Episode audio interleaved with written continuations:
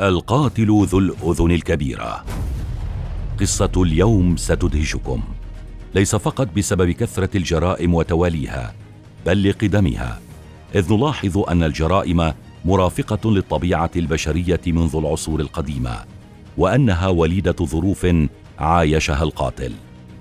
قصة من الأرجنتين صنفت من الأخطر في العالم. تابعوا معنا حلقة اليوم عن القاتل كايتانو سانتوس جودينو ذو الاذن الكبيره كان كايتانو ابن لعائلة من ثمانية أولاد.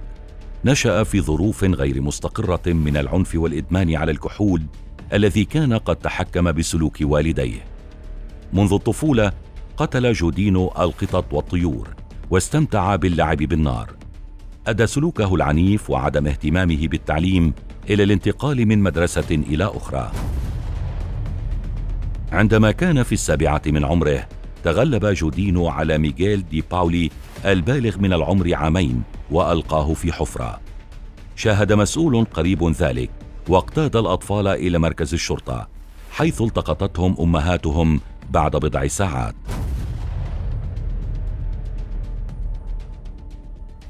بعد عام ضرب جودينو بحجر آنانيري الطفل في حيه.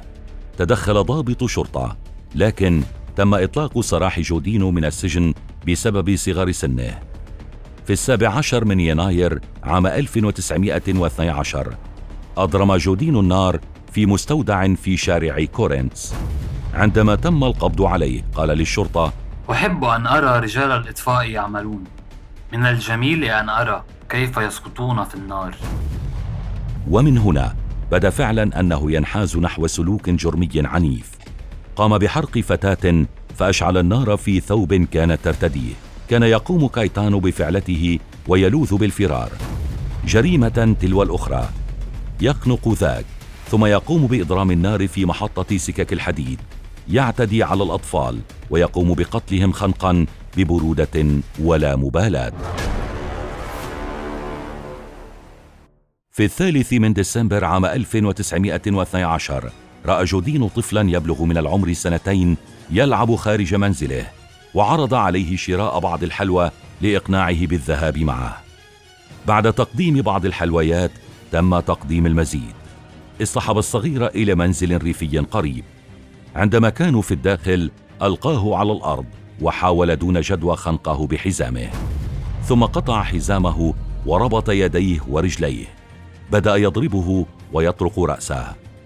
غادر المنزل باحثا عن مسمار وراى والد الطفل وقال له عندما سأله عنه أنه لا يعرف مكان الطفل.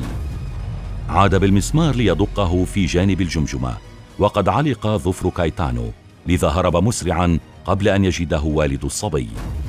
عاد هذا الأخير وهو يبحث عن ابنه حتى تمكن من إيجاد جثته في مكان وقوع الجريمة. حضرت الشرطة فورا ولم يكن من الصعب اكتشاف الفاعل لعدم إلمامه بإخفاء آثار جريمته. لذا دارت الشبهات حول كايتانو الذي اقتيد للتحقيق. اعترف كايتانو سانتوس بالجرائم التي ارتكبها وبقتله الطفل الصغير.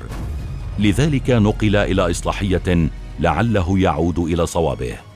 لم يكن منه سوى أن يحاول قتل بعض النزلاء لذا توصلت التقارير الطبية إلى أن حالته وصلت إلى الجنون. تم بعد هذه الحوادث في الإصلاحية قبول طلب نقله إلى السجن. قضى فترة لا بأس بها وراء القضبان وكان منعزلا دوما ولم يستقبل أي زائر طوال فترة تنفيذه للحكم. في الخامس عشر من نوفمبر من عام 1944 توفي صاحب السجل الجرمي الحافل كايتانو سانتوس في ظروف مريبة.